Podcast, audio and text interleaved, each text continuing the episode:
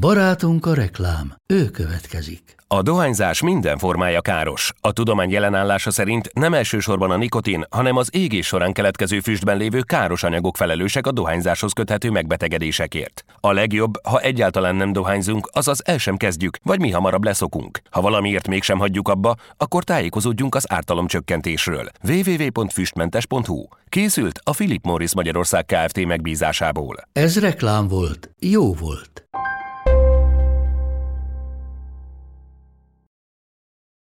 Az 1970-es években Miskolc még acélvárosként volt ismert.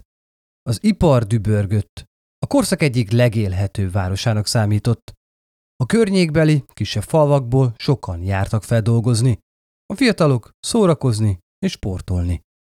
A korszak szépség ideáját megtestesítő hölgyek ekkoriban is nagy népszerűségnek örventek. Egy volt közülük a személyzeti ápolónőként dolgozó Labanc Anna.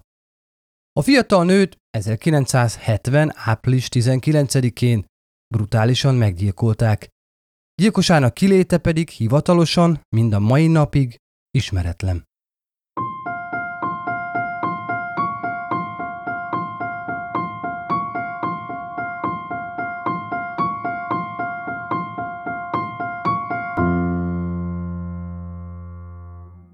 Sziasztok! Szatmári Péter vagyok, és ez itt a Bűntények Podcast.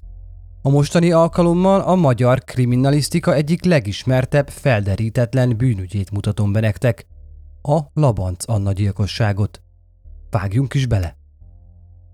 Labanc Anna Sajó Petriben született 1946. október 25-én, Labanc János és Veres Anna gyermekeként. A család legkisebbje volt, nővérét Margitnak, bátyját Jánosnak hívták.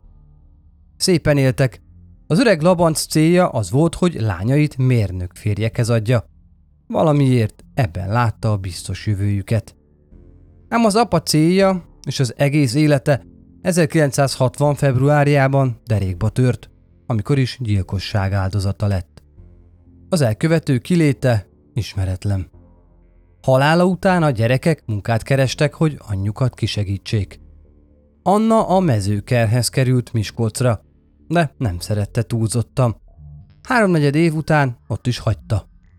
Ekkor került a Bláti Otto villamos ipari technikum igazgatójának, dr. Tenk Bélának a családjához, mint háztartási alkalmazott, aki besegít a gyerekek körül is. A munkát és a családot is szerette. A Tenk családnak köszönhetően lett Miskolci lakos, ezzel beteljesült a vágya, hogy elhagyhassa a falut. A kapcsolatuk annyira jó volt, hogy Anna a 18. születésnapját is velük ünnepelte.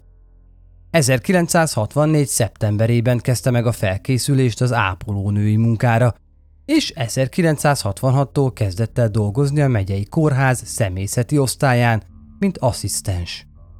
A munka mellett a Földes Ferenc gimnázium esti tagozatának tanulója volt. Tervei között szerepelt az is, hogy munkahelyén is tovább képzi magát műtősnőnek. Ápoltjai előzékeny és közvetlen viselkedése miatt kedvelték. Sokat járt el szórakozni, főként igényesebb helyekre. Szerette a Polónia és a Katowice nevű helyeket, de a Lila Füredi Palota szállón és a Miskolci Egyetem egyes klubjában is gyakran bulizott. Mindezek mellett a Csorba tóhoz is sokszor ellátogatott, ahol kajakosokkal töltötte idejét, barátkozott, ismerkedett velük. A pletykákkal ellentétben állítólag nem voltak gyakori szexpartnerei. Ritkán létesített testi kapcsolatot, inkább csak ismerkedett, barátkozott, hm, mókázott a férfiakkal. Egyes fennmaradt hírfoszlányok szerint 1970 márciusában eljegyezte akkori szerelme K. Ferenc. Az esküvőt viszont már nem élte meg. 1970. április 18-án Anna délutános műszakban volt, így reggel és délelőtt fontosabb ügyeit intézte. Reggel 8 órakor ment be a kórház egyes belgyógyászati osztályára, ahová néhány nappal azelőtt szállította be az édesanyját annak fájdalmai miatt. 9 órakor jelezte a nővészálló portásának, hogy a belvárosba megy vásárolni. Feladott egy levelet és vásárolt is édesanyjának hálóinget, egy betegének, annak kérésére, uborka levet. Már a műszakban dolgozott, mikor nagyjából délután három óra körül csöngött a telefon. A kagylót az ügyeletes orvos vette fel. A telefonáló férfi hang bemutatkozás nélkül a telefonhoz kért egy bizonyos nőt, orvost vagy ápolót, erről nincs biztos információ. Ám miután a doktornő felvilágosította, hogy a keresett hölgy délelőtt dolgozott, a telefonáló azt mondta, hogy akkor azt a helyes barna Anikót kéri. A doktornő nem volt hajlandó hívni senkit, amíg a férfi be nem mutatkozik. Ő ekkor kis Szabolcsként azonosította magát. Kis Szabolcs a Miskolci Vasutas Sportklub, az MVSC egyik ismert kajakosa volt. Korábban kezelték a személyzeti osztályon, ekkor ismerkedhettek össze Annával, és barátságot is kötöttek. Ezt a doktornő tudhatta, hiszen a telefonhoz hívta a lányt. Anna rövid ideig értetlenkedve hallgatta a hívót, majd mérgesen lecsapta a kagylót, és megmondta az ügyeletesnek, hogy az illető nem Szabolcs barátja volt. Melesleg neki már csak annak haverjaként mutatkozott be. Nem ismerte fel a hívó hangját, és biztos volt benne, hogy az illetőnek semmi köze kishez. A telefonáló felháborítóan pimaszul beszélt Annával. A nő lábán volt egy régebben szerzett seb. Ennek felemlegetését sosem szerette. A hívó mégis ezzel ingerelte a lányt. Annát felzaklatta az eset. Megnyugvásul még aznap beszélt udvarlójával, és másnapra találkozót egyeztettek. Később kolléganőinek is mesélt a hívásról. Egy az ügy szempontjából érdekes másik hívás is érkezett a kórházba. Nagyjából este 8 óra körül valaki Labanc Anna nővér szállási szobatársának beosztása felül érdeklődött. A második telefonáló által bemondott nevet később a nyomozás során ellenőrizték. A férfi ugyan ismerte Annát, viszont tagadta, hogy ő hívta volna a nővérszállást aznap este. Azt ellenben nem tudni, hogy az esti és a délutáni telefonáló ugyanaz a személy volt-e. Labanc Annát 21 óra 45 perc körül váltották, így nagyjából 10 órakor ért a nővérszálláshoz, majd nyugovóra tért. 1970. április 18-án éjszaka a nővérszálló ablakai közül sok nyitva volt. Labanc Anna a földszinti hármas szobájában, az ablakhoz közeli ágyában aludt. Katalin nevű szobatársnője nem volt mellette, ő ugyanis akkor éjszakai műszakban dolgozott. A szoba ablaka egy fákkal, bokrokkal benőtt játszótérre nézett, mely előtt járda és egy keskeny betonút volt. A közeli Katowice étteremben épp ünnepséget tartottak kórházi dolgozók. Emiatt az átlagnál sűrű volt a jövés-menés a környéken. Ez László 20 éves fiatalember a kórház rehabilitációs épületének ablakából rálátott a nővér otthonra és az azt körülvevő területre. Cigarettázása közben olyan fél tizenkettő magasságában észrevette egy ismeretlen barna orkán kabátos férfit. A szemtanú szerint a nagyjából 180 cm magas, szőke illető nem csak elsétálgatott a nővérszálló nyitott ablakai alatt, hanem be is lesett rajtuk. Ez Zsuzsanna ápolónő, aki épp a nővérszállóba ment, szintén látta az orkán kabátos férfit, aki szerinte is szőkehajú és nagyjából 175 cm magas, vékony testalkatú volt. A férfi, mintha a szálló végéből figyelt volna. Egy ideig eltűnt a sötétben, majd ismét megjelent és megállt a hármas szoba ablaka előtt. Hallgatózott, majd a kettes szobához lépett. A szemtanúnak úgy tűnt, mintha bal kezével benyúlt volna a szobába. Ezt Ó Mária nővér is látta, aki akkor érkezett meg a szállóhoz. Mária megdermett, amikor észrevette, hogy a férfi félrehajtja a függönyt, mintha a lakóját keresné. De a férfi is meglátta őt, és az elsietett a szálló végéhez. Mária szerint a leskelődő 175-180 cm magas lehetett, mert az ablak párkánya nyakáig ért. A további órákban a nővészálló környékén az ünnepségről hazatérők miatt folyamatos volt a mozgás. A város központból visszatérő szerelmesek egyike másika le is ült a nővérszálló előtti játszótérem. Így, ha volt is valaki, aki figyelt a sötétből, az távol tartotta magát. A környék hajnali három óra körül csendesedett el teljesen. Negyed négy volt, amikor hangos kiáltás törte meg a csendet, amelyet egy elhaló sikoltás is követett.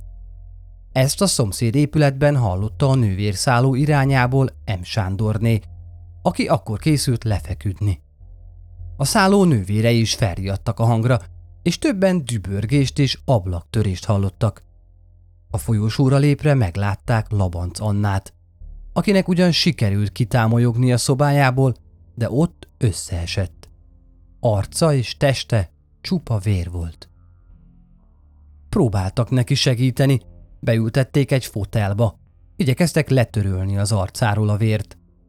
A nővértársak először azt hitték, hogy neki esett az ablaknak és összevágdosta magát, hisz a lány szobájába lépve azt látták, hogy az ablak ki van törve. Viszont annak darabjai a szoba belső részébe hullottak. Az ablakban, a falakon, az ágyan és a villanykapcsolón vérnyomokat, a fali szőnyegen véres tenyérlenyomatot láttak, de dulakodásra utaló jel nem volt. Anna medáját leszakítva az ágyán találták meg. Anna a támadást követően 45 perccel került be a közeli baleseti sebészetre, már eszméletlenül.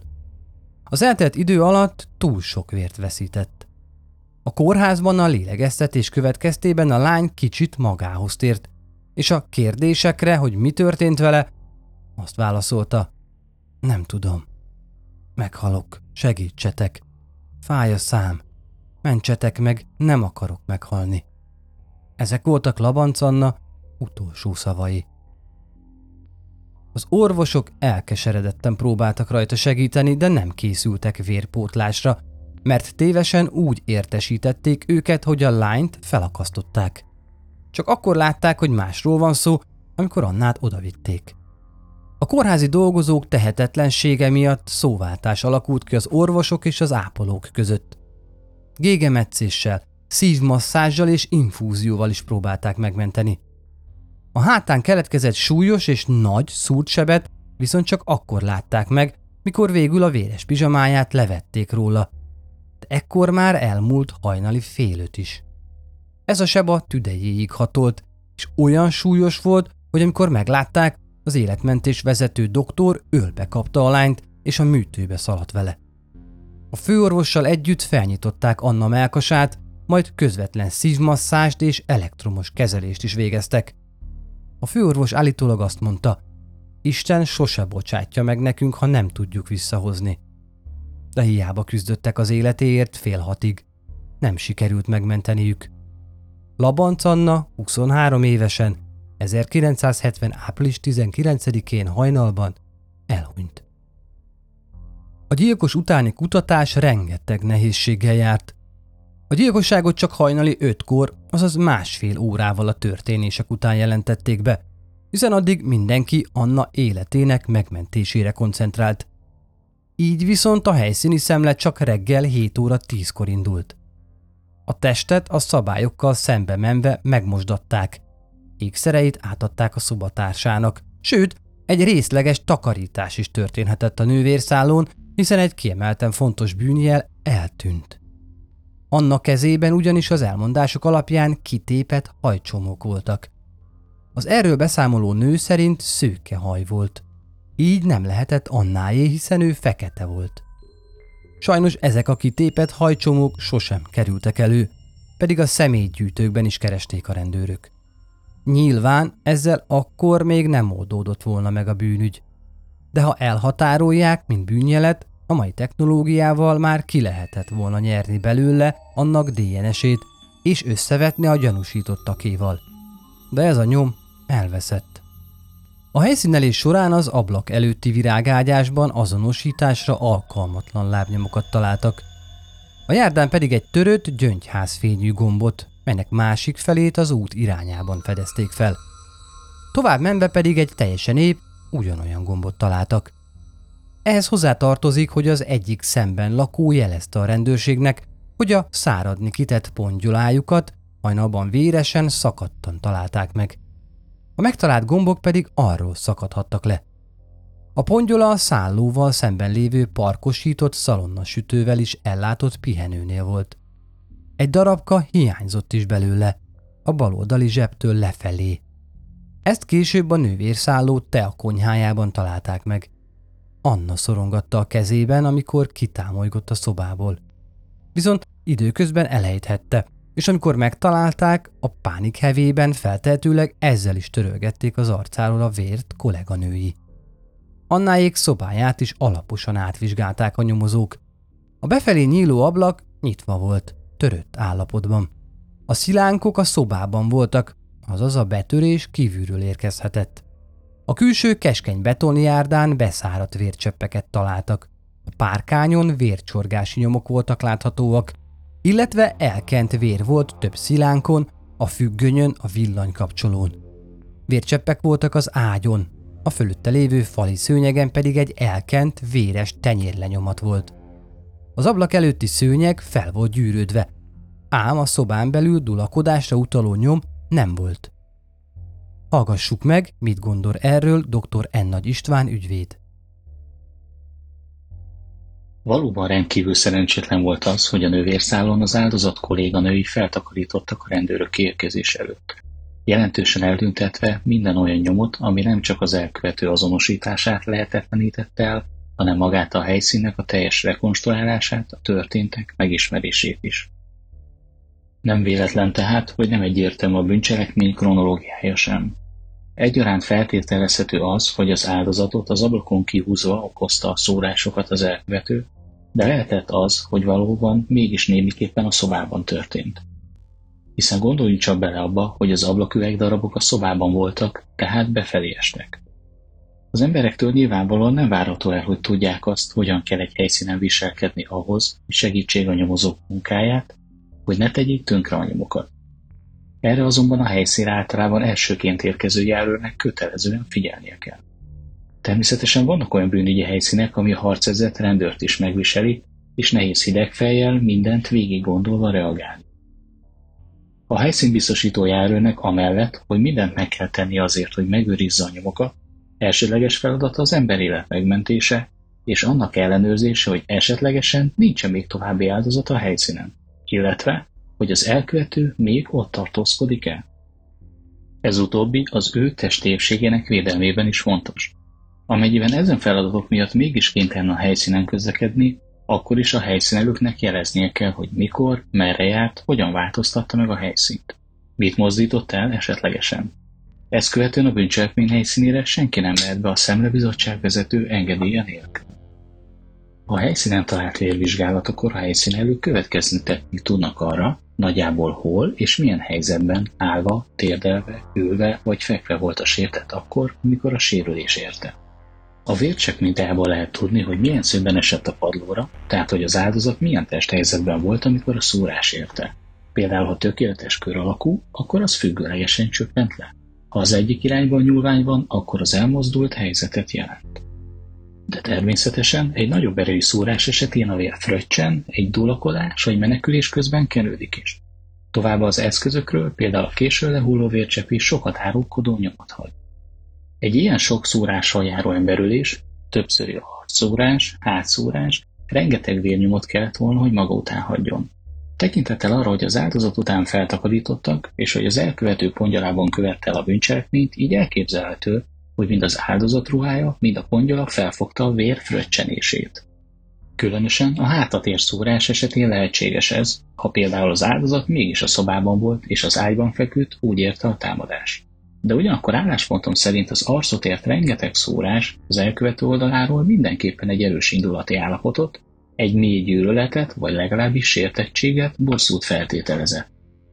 Az egyik későbbi vélelmezett elkövetére például nagyon jól illik ez a profil. A helyszíni vérnyomok és más nyomok ismerete nélkül tehát jelentős információ hiányjal kell küzdeni a nyomozóknak, amik más adatokból nem biztos, hogy pótolhatóak. Ahogyan az elveszett kitépek hajszálak is, amivel a későbbiekben DNS összehasonlító vizsgálatot lehetett volna végezni. Bár ezt a pongyolagombjáról is meg lehetett volna kísérelni, hiszen az elkövető feltehetően azt megfogta, amikor begombolta. Feszesebb volt így az elkövetőn tehát a ruha, így volt lehetőség arra, hogy a pongyolának a zseb alatti részéből egy darabot kitéphessen az áldozat, amikor belekapaszkodott. De természetesen ez csak feltételezés. A kezdeti helyszíni adatok hiánya tehát egyéb bizonyítékok hiány a legtöbb esetben utólag már nem pótolható. Sajnos ezt Labancon esete is bebizonyította. Több szemtanú is előkerült az ügyben. A szállóval szemben lakó orvos házaspár hajnalban egy névnapi buliról tartott haza. A férj még beállt a garázsba, míg felesége a nyitott ablakban nézelődött. Amikor három óra körül női sikolyt, majd röviddel utána még egy sikítás hallott. Ezután pedig látott egy a szálló irányából a kis parkon átszaladni egy férfit, akin valami hosszú ruhadarab volt. A futása gyors volt, könnyedén ugrotta át az útjába esőpadot. A férfi életkorát 20-25 évre satszolta, kisé hosszúkás, szőkés hajónak látta. Ugyanezt a szemét látta egy másik orvos feleség egy emelettel feljebb lévő lakása ablakából. Ő a sikításra ébredt fel és nézett ki az ablakon. Rajtuk kívül volt még egy fontos tanú. Egy fiatal pár női tagja szintén a szállóban lakott, oda kísérte vissza aznap megismert udvarlója. Magához a szállóhoz hajnali kettő körül érkeztek meg, ekkor is láttak egy férfit.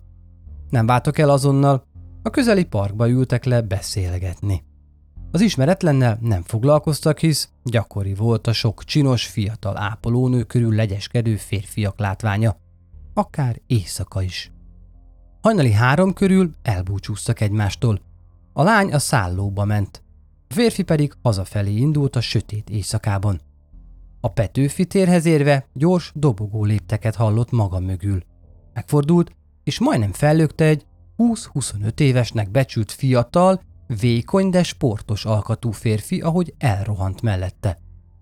Az időpontot csak satszolni tudta, de azt mondta, fél négy körül történhetett az eset. Elmondása szerint az arcát jól meg tudta figyelni az utcai lámpák fényében, és azzal a férfivel azonosította, akit korábban láttak a szálló környékén. Kb. 165-170 cm magas, vékony, de széles vállú fiú, szők és kissé hullámos, nyakba érő hajjal. A nyomozókban a tanúvallomások és a helyszín alapján az alábbi kérdések fogalmazódtak meg. Mi volt a támadás helyszíne? Az ablak? Vagy a szoba? Mi lehetett pontosan a gyilkos menekülési iránya? Ki volt a nővérszálló sarkán álló rejtélyes cigarettázó alak? Megegyezik-e a leskelődő azzal, akit a tanú a Petőfi térnél látott? hanem akkor ki lehetett az az ember, és miért futott? Lehetette köze a gyilkossághoz? Végül pedig mégis mi lehetett az indítéka egy ilyen brutális támadásnak? A rendőrség óriási lendülettel vetette bele magát az ügybe, és a kikérdezések során kirajzolódott Anna személyisége a nyomozók előtt. Meghallgatták a legjobb barátnőjét, barátait, ismerőseit, kollégáit és a családját is. Anna közkedvelt személynek számított a kórház dolgozói és betegei körében, hiszen mindenkivel igyekezett figyelmes lenni. Miskolc nagy részén ismerték. Leginkább a szépsége miatt terjedt el a neve. Szépségideál volt a hosszú, fekete hajával, vékony testalkatával. Ez csak tetézte a kedvessége és figyelmessége. Sokak szerint ragaszkodó, figyelmes lány volt, egyesek álmodozónak írták le. Műtősegéd szeretett volna lenni, és mérnök férjet szánt magának. De nem volt könnyűvérű. Csupán szerette a férfiak társaságát. Intim kapcsolatot keveset alakított ki, és ha a beszámolóknak lehet hinni, halálakor komoly kapcsolatban élt párjával. Esti iskolában tanult, feladatait sikerrel és lelkiismeretesen végezte. Ez bizonyítja, hogy 1970. március 1 fizetésemelésben részesítették, elismerve munkáját. Ötözködésére mindig figyelt, ápolt volt a megjelenése. A lábán lévő heget, amit kis Szabolcsként bemutatkozó délutáni hívója felemlegetett, kifejezetten nem szerette. Rengeteg könyve volt, imádott olvasni. Gyakran járt bálokba. Külseje és megjelenése miatt sokan kérték fel táncolni. Volt, hogy egész este alig jött le. Vonzotta a férfiak tekintetét, kortól függetlenül. A nők, hát ők pedig előszeretettel plegykáltak róla. emiatt is maradhatott fent sok a bonyolult kapcsolati hálójáról szóló híresztelés. A gyilkosság helyszínén talált nyomok ügyében nem volt megegyezés a nyomozók között. Voltak, akik azt feltételezték, hogy a szobában történhetett a gyilkosság, ezt a bent lévő vér mennyiségére alapozták. Feltételezésük szerint valaki bemászhatott éjszaka és az ágyában késelte meg Annát.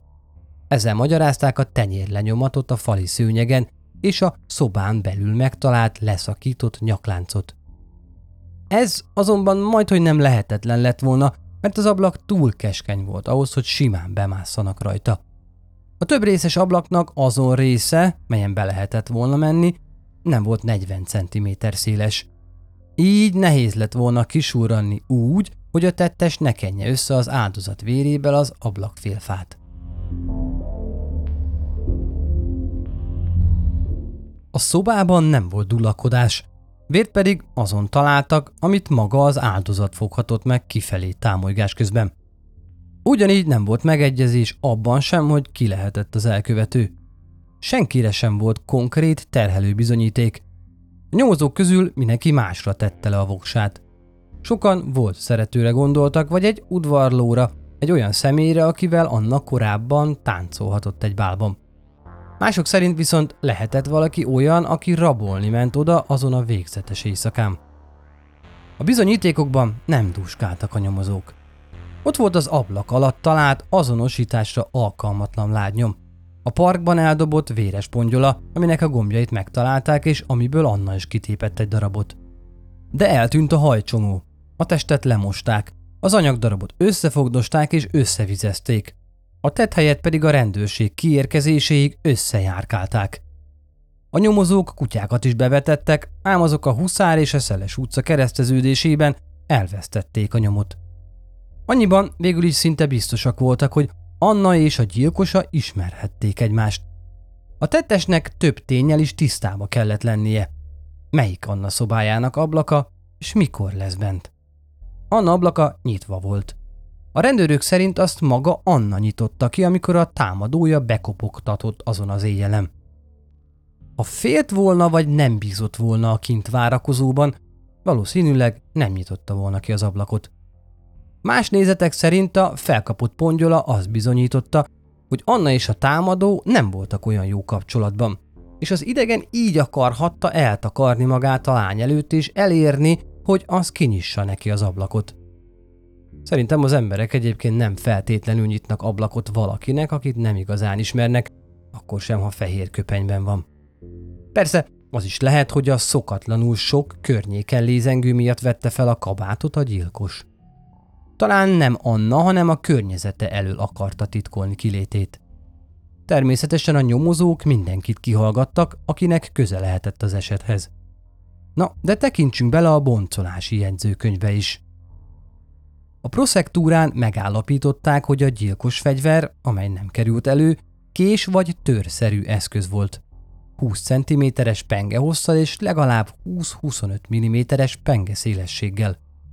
Labanc Anna testén és arcán, nyakán, hátán, a bal válla alatt, kezein, kulcscsontjánál és jobb combjánál a szemle során összesen 18 sebet találtak. Ebből 16 származott a támadásból, kettő pedig műtéti beavatkozás eredménye volt. Mivel a szúrások nagy része az arcát érte, így a nyomozók nem tartották kizártnak azt sem, hogy a gyilkos talán el is akarta csúfítani a lányt. A célja viszont valószínűleg az ölés volt, hiszen a lány nyakát érte a legnagyobb támadás. Mindezek ismeretében nézzük végig ismét azt a bizonyos éjszakát, azonban most a támadó szemszögéből. Hajnali három körül érezhette magát annyira biztonságban, hogy lépni merjem. Felteltőleg korábban is ott volt, de a Katowicében bulizó, onnan hazatérő párok miatt korábban nem mert tenni semmit. Három körül kopogtathatott be a hármas szobába. Valahogyan elérte, hogy a lány kinyissa az ablakot. Anna a bal vállát előre tolva nézhetett ki a keskeny részen. Valószínűleg a támadó elbújt, hiszen Annának mélyen ki kellett hajolnia, majd a gyilkos bal kezével kiránthatta egészen a derekáig az ablakból, miközben hosszú, fekete hajába kapaszkodhatott. jobb kezével pedig szúrt és vágott. Ekkor hallották meg a sikításokat a szomszédok és a nővérek. Anna a támadás közben kitéphette a gyilkos haját és megfoghatta a támadó pongyolájának egy részét. Így érhette a később halálát okozó sérülés a válla alatt. A hátán keletkezett szúrás egy bordáját eltörte és megsértette a tüdejét. Miután végzett, a gyilkos megpróbált elmenekülni, így megfeszületett a pongyola, majd elszakadt. A dulakodás közben az ablak is betörött. A támadó először az igazgatósági épületek irányába futhatott, ledobta a pongyolát, majd a kiskapun át futott az ellenkező irányba a főúton keresztül a bérházak felé. Itt pedig vagy elbújt, vagy az otthagyott járművével elmenekült. Anna közben már sérülten próbált kijutni a szobából, kereste a villanykapcsolót, és több helyen megtámaszkodhatott, így összevérezve a szoba bizonyos részeit. Leszakított medáját ekkor rejthette az ágyára. De kik is voltak az ügy gyanúsítottjai? A délutáni rendelésre betelefonáló személy kiléte fontos volt az ügy szempontjából. Anna maga nem ismerte fel a hangját, ezt a vele lévő ügyeletes doktornőnek is elmondta. Ennek ellenére viszont kellett, hogy legyen köztük valamiféle kapcsolat. Tudnia kellett, hogy hol keresse Annát, de annyira már nem ismerte, hogy a nevét helyesen tudja. A heget a lábán láthatta akár a strandon is, hiszen Anna előszeretettel járt az augusztus 20-ai strandra és a csorbatóhoz is fürdeni. De ha annyira nem ismerte, hogy tudja mi a neve, akkor a szobáját hogyan találhatta meg? Emiatt feltehetően a telefonos zaklató és a gyilkos nem ugyanaz a személy. A nyomozók szerint egy idegen telefonált aznap, akit Labanc Anna tényleg nem ismert. Egy olyan ember, akivel lehetséges, hogy a gyilkos jó viszonyt ápol, és rá tudta venni, hogy intézen egy kellemetlen telefonhívást, amiben felkavaró dolgokat mond a lánynak. Ezen nézet alapján a hívás nem az információszerzés szolgálhatta, hiszen az ápolónő beosztását titkolózás és pimaszkodás nélkül is megkérdezhette volna a telefonáló. A cél inkább a félelemkeltés, amit talán az elkövető tervének része volt. A nyomozók később közvetett módon megtudták, hogy Anna azokban a napokban említette, hogy tart valakitől. De az is lehet, hogy az aklatónak nem volt kapcsolata a gyilkossal, csupán csípkelődni akart a csinos ápolónővel. Ez azonban nem akasztotta meg a nyomozást. A hatóságok alaposan feltérképezték a lány ismerőseit, az életét, a környezetét, és utána jártak a róla szóló plegykáknak is. Sok furcsa, gyanús szemét találtak, de végül kettőre szűkült a feltételezett elkövetők száma. Ugorjunk kicsit előre az időben. Az egyik egy elítélgyilkos volt a csillagbörtönből. A 90-es években a Szegedi csillagban egy elítélt férfi ugyanis egy beszélgetés során azt állította, hogy létezik tökéletes büntény, és erre példának Labanc Anna meggyilkolását hozta fel. Azonnal utána néztek a személyének. A 20-as évei elején lőszerrel való visszaélés miatt 8 hónapnyi felfüggesztett börtönbüntetésre ítélték.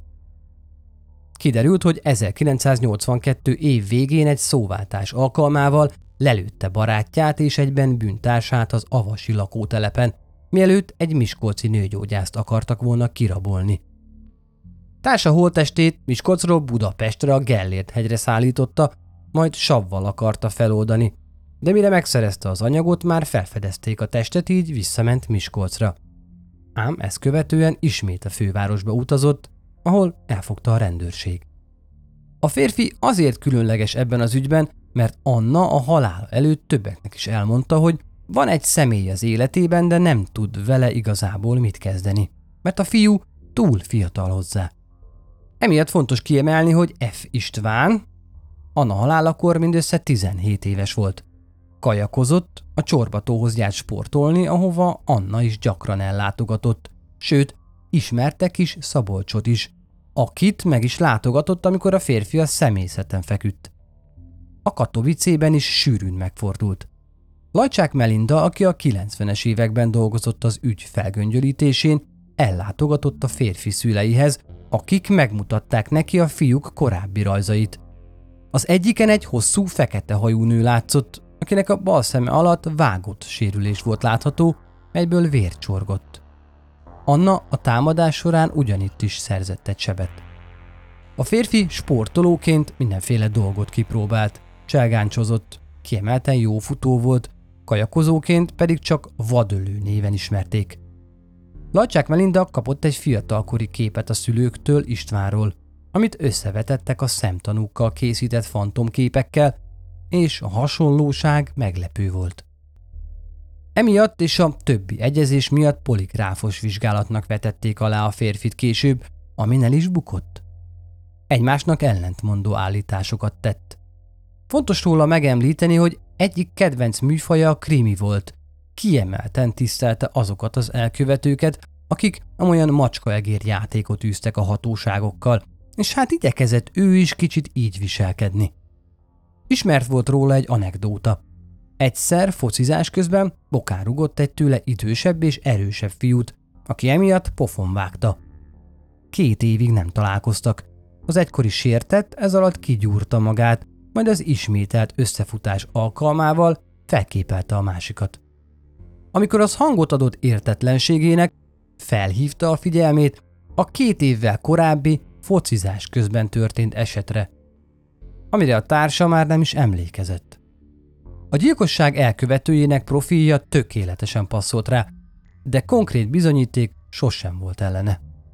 Bár voltak állítások, miszerint egy volt Diósgyűri gépgyárban dolgozótól kapott az elkövetéskor feltehetően használthoz hasonló kést, de azt sosem találták meg. Az is lehetett, hogy ismerték is egymást Annával, de a lány naplójában nem említette, és a közvetlen ismerőseinek sem volt tudomásuk róla. Hozzá kell tenni, hogy a 90-es években több a 70-es években szemtanúként kihallgatott személy azonosította a csillagbörtönben ülő gyilkost fénykép alapján. Néhányan szembesítéskor felismerték benne a gyilkosság éjszakáján látott menekülő alakot. Az egyik szemtanú vallomása is kérdéseket vetett fel a nyomozókban. Ahol ugyanis ő látta a felé futó szőke férfit, nem egyezett azzal az útvonallal, ahhoz az orvos feleségek látni vélték a menekülőt. Vajon miért ment volna a támadó a főutcán, mikor választhatott volna a tömbházak közötti mellékutcákat is, ahol hajnalban feltehetően senkivel sem találkozik? Nem kizárt tehát, hogy ha bár láthatta a tanú a szőke férfit futni, az nem is a gyilkos volt. Talán a kukkoló és a gyilkos nem ugyanaz a személy. Talán a börtönbüntetését töltő férfi volt a kukkoló, de a gyilkos nem. Csupán látta az esetet és elszelelt ilyettében. Később pedig figyelemmel követhette az ügy alakulását, hiszen Borsodban akkoriban ritka volt az ilyen nagy eset. S lehet, csak kérkedni akart a börtönben raptársai előtt. Nem ő lenne az első, aki magára vállal valamit a börtönben, csak azért, hogy elismerjék a raptársai. Szintén megválaszolatlan kérdés, hogy mit akart volna a gépészmérnök férjet kereső Anna egy szakmunkás fiútól. Nem kicsinyítve bármilyen szakma fontosságát. Csak hát Anna biztos megélhetése miatt vágyott egy diplomás férje. Ezen felül pedig ott volt a nagy korkülönbség is. A férfi végül soha nem ismerte el, hogy bármi köze is lett volna Labanc Anna halálához. A későbbiekben azt is kijelentette, hogyha tudja, hogy ilyen következményei lesznek annak, hogy belemegy a poligráfos vizsgálatba, akkor inkább nem is vállalta volna. Mindvégig azt állította, hogy számára a nő és a gyerek szent. Sosem indult ellene büntető eljárás Labanc Anna meggyilkolásának ügyében. Évekkel később pedig kiszabadult a börtönből. Majd külföldön drogkereskedő lett belőle, Miután a hatóságok elfogták, életfogytiglani börtönbüntetésre ítélték. Büntetését egy ekvadori börtönben tölti éppen. De lássuk, ki volt a másik központi gyanúsított. A nyomozók számára Labanc Anna ismerősei körét kutatva merült fel először egy gépészmérnök személye, aki Annával egyidős volt és Anna régebbi ismerősei közé tartozott. Még 1966-ban a Miskolci Győri kapuban található egykori úttörőházban egy a Földes Ferenc gimnázium által rendezett bálon ismerkedtek meg. Később állítólag szerelmi viszony is kialakult köztük. Sok időt töltöttek együtt, egyszer együtt is szilvesztereztek, amikor állítólag egy ágyban is aludtak, de csupán ennyi történt, testi kapcsolat nem volt köztük. Ez a viszony később ismerettségé enyhült, ám a férfi időről időre felbukkant Anna életében. A lány barátainak elmondta, hogy ez egyre kínosabban érintette, de egy ideig nem küldte el egyértelműen a férfit. Pontosabban 1970. februárjáig, amikor is az ismételten felkereste. Anna ekkor már a halálakori jegyesébe volt szerelmes, így levélben utasította el a mérnököt, aki a kezét is megkérte a levelet megelőző találkozón. A nyomozók a gyilkosság másnapján április 20-án a munkahelyén keresték fel a gépészmérnököt, és együtt mentek el a férfi gyöngyösi lakására. Eközben észrevették, hogy a férfi zsebkendőjén vérfröccsenéses nyomok vannak. A lakásában egy lavorba áztatva véres ruhákat találtak. A mérnök azt állította, hogy ezek kerültek oda, és lettek véresek, hogy az akkori barátnőjével úgy létesített szexuális kapcsolatot, hogy az közben menstruált. A nyomozók kételkedtek abban, hogy egy ilyen esetben összevéreznének négy törölközőt is. Ugyanis annyit találtak a lavorban. Azt sem sikerült megfejteni, hogy a mérnök, aki ruháit mindig az anyjához hordta mosni, ezeket miért a saját lakásán próbálta megtisztítani. Egyik kezén ráadásul seb volt felfedezhető, amit állítása szerint a motorja szerelésekor szerzett. A rendőrök nem hittek neki, bevitték az ősre. A férfi a visszaemlékezések szerint ez ellen erőteljesen tiltakozott. Az inget, zsebkendőt és törölközőket Budapestre küldték, ahol igazolást nyert az, hogy tényleg vérnyomok találhatóak rajtuk, ám vércsoportot nem sikerült megállapítani. A nyomozók alaposan utána néztek a fiatal gépészmérnöknek, és sok furcsaságot találtak. A férfi a Labanc Annával való viszonya után megismerkedett egy Rozi nevű lányjal. Takács Marian könyvéből kiderül, hogy a romantikus kapcsolatuknak a gyanúsított magatartása vetett véget. Ugyanis egy alkalommal az féltékenységből bezárta a lányt a lakásába, és csak később engedte el. Emiatt kapcsolatuk 1970. februárja környékén megromlott, és február 21-én, talán pont ezért, ismét felvette a kapcsolatot Labancannával. Ellátogatott a nővérszállóra, ahol sokáig beszélt az ápolónővel, majd megkérte a kezét és meghívta gyöngyösi lakására. Annát naplója tanúsága szerint bosszantotta a férfi felbukkanása, nem is ment el vele, és ekkor vissza is utasította. Az is ráterelte a gyanút, hogy vallomásában sok volt az ellentmondás. Elítélően nyilatkozott Annáról, annak ellenére, hogy beismerte a köztük lévő baráti kapcsolatot. Azt, hogy komolyabban érzett volna Anna iránt, annak ellenére is tagadta, hogy a napló és a barátok vallomása alapján ez egyértelmű volt. A véres törölközőkkel kapcsolatban kitartott amellett, hogy azon menstruációs vér van. Arra nem tudott felelni, hogyha ez igaz, akkor miért a barátnőjével való szakítás után majdnem egy hónappal próbálta ezeket tisztára mosni. Az is kiderült, hogy szabad napja volt szombaton, aznap, amikor a gyilkosság történt. Állítása szerint ezen a napon Ruda bányára ment motorral, majd estére a barátaival beszélt meg találkozót, ahol viszont nem jelent meg. Másnap egy foci csapat tagjaival utazott vissza Gyöngyösre, Miskolcon keresztül. A csapat viszont megállt a békeétteremben. A társaság jókedve ellenére a gyanúsított nem evett velük, hanem az utcán sétálgatott. Találkozott egy ismerősével is, aki igazán letörtnek és kedvetlennek látta. A nyomozók véleménye szerint a férfi akkori megjelenésére, külsejére ráillik a tanuk által adott személyleírás. Szüleit is kikérdezték, akik viszont állították, hogy fiúk aznap otthon volt és látták, ahogy elment lefeküdni. Mindezen ellentmondások ellenére, vagy talán pont ezért, a nyomozók szerint a mérnök nem lett volna képes a gyilkosságra, így hivatalosan nem is nyomoztak utána. 2006-ban került ismét a felszínre a neve, amikor is Asperján György a könyvében néven nevezte, és őt állította be gyilkosként. Az író szerint a férfi apja észrevette, hogy fia este elhagyja a szülői házat motorjával, és Miskolc felé indul. Könyvében ír Anna utolsó leveléről, melyet barátnőjének küldött el halála előtt. Asperján leírja, hogy a gépészmérnök tényleg megkérte a lány kezét, és halála előtt többször jelentkezett. Anna levelében írta, hogy a férfi húsvétkor is megkérte a kezét, és azt mondta a fiatal ápolónőnek, hogy felelősséggel tartozik neki. A lány kérte, hogy szálljon le róla, levélben pedig tanácsot kért barátnőitől, hogy hogyan vessen véget a férfi kellemetlen közeledéseinek. Az egykor fiatal gépészmérnök a könyv megjelenése után egy magáncégnél hazugságvizsgálatnak vetette alá magát, és rágalmazási pert is indított az íróval szemben, amit megnyert, és a könyvet még abban az évben betiltották.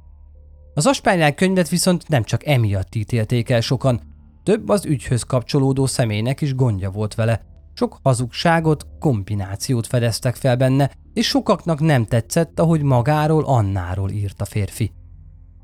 Mindent összevetve a gépészmérnök személye még így is erősen megkérdőjelezhető maradt.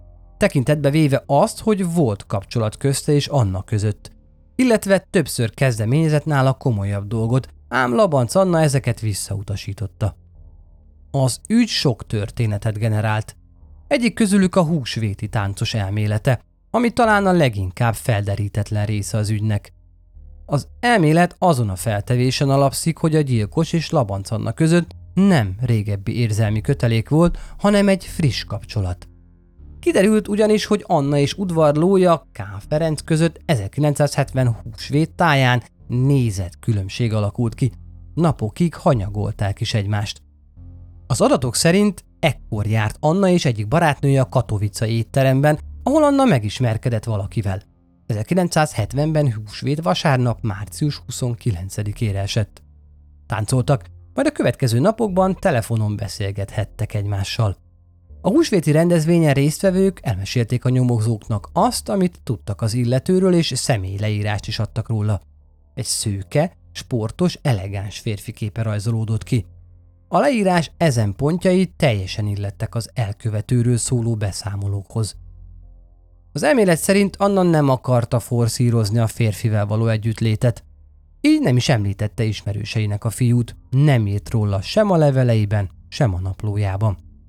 Húsvét után Anna és egyese újra egymásra találtak, így a titokzatos táncossal való érintkezés talán kellemetlenné válhatott számára.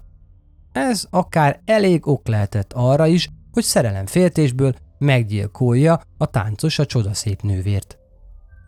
Az elmélet valószínűségét azonban csökkenti az, hogy egy friss ismerős nehezen ismerhette annyira a környéket, hogy ott hajtsa végre a támadást. A nyomozás vezető alezredesnek is az volt a véleménye, hogy ha még be is azonosították volna ezt a férfit, nagy eséllyel nem lehetett volna a helyszínhez kötni. Anna ismerősei sem tudtak friss kapcsolatról, amit névhez tudtak volna kötni. Az elmélet szerint azért, mert Anna eltitkolhatta új ismerősét a környezete elől, ám ez mind csak feltételezés. Ellenérvként az is felmerült, hogy egy friss, néhány napig tartó ismerettség alapján nem valószínű, hogy olyan indulatok keletkezzenek, hogy azokat egy gyilkosságban vezesse le a megismert férfi. Többek szerint a túl fiatal kajakos a csillagból Ekvádorba börtön teleportált, és a táncos azonos lehetett, ám konkrét bizonyíték erre nincs. A Katowice egyik pincérje azonban még 20 év táblatával is be tudta fénykép alapján azonosítani. A cigarettázó férfi, aki órákon át a nővérszálló közelében egy hirdető oszlop lábánál áldogált, szintén több mint gyanús volt sokak számára. A házi buliból hazatérők 35-40 éves férfinak írták le a szemét. Keletkezett olyan elmélet is, miszerint nem egy ember műveleltett a büntet, így esetleg neki is közeleltett hozzá, mondjuk őrt állhatott. A rendőrség hamar utána is járt az illető kilétének. Kiderült, hogy ő akkor tényleg megfigyelt valakit, de nem azért, hogy ezzel biztosítsa a gyilkost, hanem mert a feleségét kémlelte, aki a Katowice étteremben dolgozott, és hát tudni szerette volna, kivel sétálhat haza. Tartott tőle, hogy a nő megcsalja. A férfi aznap hajnalban bizonyosságot szeretett volna szerezni, ezért várt olyan sokáig, de a felesége meglátta és egy másik útvonalat választott. A megfigyelt asszony kerülő útja során viszont a nővér szállással szembeni dombon a bérházak között egy gazdátlanul hagyott motort vett észre. Lehet, hogy a későbbi gyilkos járművét látta. A nyomozók mindezen felül tudomást szereztek arról, hogy 1969-ben Anna előző barátjával való szakítása után a Kossuth szállóban megismerkedett egy Robert nevű férfival. A férfi intelligens és jómodorú személynek tettette magát, ám egy hírhet bűnöző volt, aki barátjával együtt nemi erőszakokat követett el Miskolcon. A férfi azt tervezte, hogy rendezvúra invitálja a lányt, ahol majd megtámadhatja. Mikor találkoztak, Annát egy mondva csinált ürügyjel felcsalt a Daró utcai lakásába. Miután a lány elutasította ott a közeledést, a férfi erőszakoskodni kezdett vele. Ugyan Labanc Anna ellenállás közben szerzett sérüléseket, de ki tudott menekülni a támadója lakásából. A dulakodás közepette az erőszakoskodó állítólag megfenyegette a lányt azzal, ha szól a rendőrségnek megöli. Emiatt Anna nem is szólt a hatóságoknak, csak közeli ismerőseinek mesélt az esetről. A támadónak végül csak hátránya származott Labanc Anna halálából, ugyanis miután a rendőrség megismerte a történetet, azonnal megtalálták őt, bűntársát és több más sértettet is. Letartóztatták, elítélték. Végül a börtönben lefolytatott kihallgatások során a rendőrség kizárta a gyilkosság gyanúsítottjai közül. Labanc Anna ügye hatalmas sport kavart az akkori Magyarországon. A Kékfény nevű bűnügyi sorozat is bemutatta az ügyet 1970. szeptemberében. Ez azonban inkább csak ártott a nyomozásnak, hiszen elkezdtek plegykák tényként terjedni. Így maradhatott fent az az elképzelés, hogy Annát egy orvos féltékeny felesége, vagy maga az orvos gyilkolta meg, hiszen a támadót világos, hosszú ruhában látták elmenekülni. És mi más is lehetett volna az a fehér ruha, ha nem egy orvosi köpeny. Hiába a nyilvánvaló tény, hogy az a bizonyos fehér ruha egy női pongyola volt, illetve hogy Labanc Annának nem voltak viszonyai nős orvosokkal. A szóbeszéd annyira erősen tartotta magát a városban, hogy a szemtanúként meghallgatott M. Sándornéra és orvos férjére sokan úgy tekintettek, mint az elkövetőkre. Éppen ezek miatt a híresztelések miatt az eset után nem sokkal el is költöztek a városból de sok egyéb plegyka szárnyalt a városban feltételezett gyilkosokról, akik a féltékeny feleségektől a kukkolón és a rablókon át egészen a városi előkelőségekig széles skálán mozogtak. Sokan odáig mentek, hogy a rendőrség direkt nem kapta el a tettes, mert befolyásos személy volt. Ez persze valótlan. A nyomozást az nehezítette leginkább, hogy közel két óra telt el az eset és a rendőrségi bejelentés között és furcsa, hogy senkinek sem jutott eszébe értesíteni a hatóságokat, pedig nem mindenki volt a műtőben azok közül, akik a nővér szállóban felfedezték a haldokló Annát a folyósón. A tettest, Anna gyilkosát végül nem sikerült elfogni. Az ügy pedig 1990-ben elévült. A friss nyomozás ellenére is. Sok szálat lezártak, és rengeteg energiát fektettek a nyomozásba, de így is felderítetlen maradt néhány dolog. A gyilkosság évének 50. évfordulóján, 2020. szeptember 15-én az Állambizottsági Szolgálat történeti levéltára nyilvánosságra hozott egy korábban szigorúan titkos minősítésű jelentést, melyet a belügyminisztérium egyik munkatársa készített. A jelentés tartalma arról árulkodik, hogy 1972. október 4-én a Borsod Aba új Zemplén megyei rendőrfőkapitányság kérésére megfigyeltek egy férfit a Kozma utcai börtön elmeosztályán. KL egy lopás miatt előzetes letartóztatásban lévő alkalmi munkás volt. Gyanú merült fel annak kapcsán, hogy az illetőnek köze lehetett Labanc Anna meggyilkolásához, ezért figyelték meg. Többször beszélt Labanc Anna halálának részleteiről, és olyan kijelentéseket tett, melyeket addig csak azok ismerhettek, akik részesei voltak az eseményeknek. A dokumentumok szerint vagy ő, maga a tettes, vagy kapcsolatban lehetett vele. Az is kiderült, hogy Anna halálakor a kórházban volt segédápoló. Anna testét is megtekintette, és azt állította, bajonettel ölték meg. Azt is mondta, ő maga tudja ki a gyilkos, de azt a rendőrség sosem tudja már felderíteni. A dokumentum végül megállapítja, hogy KL-lel szemben egyre nő a gyanú, hogy köze lehetett Labanc Anna meggyilkolásához, hiszen alipit sem tudott szolgáltatni a gyilkosság időpontjára. Érdekesség viszont, hogy a nyilvánosságra hozatal után újságírók felkeresték az ügy egyik volt nyomozóját, aki K nevére egyáltalán nem emlékezett. Ez azért volt furcsa, mert a nyomozók minden szálnak alaposan utána jártak.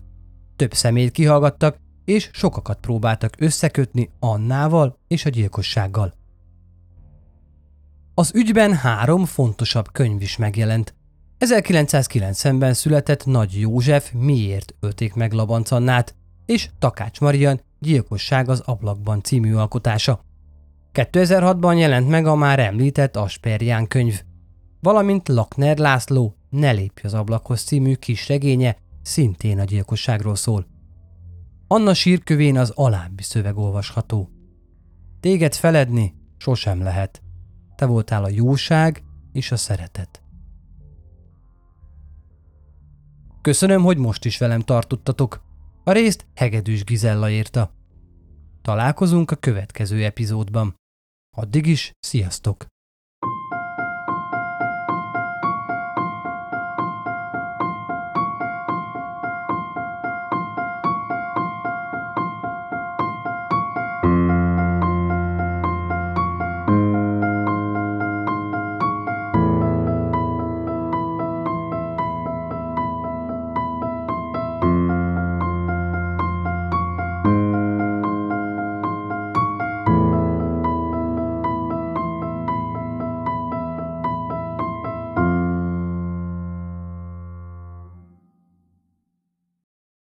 Ha más podcastekre is kíváncsi vagy, hallgassd meg a Béton műsor ajánlóját.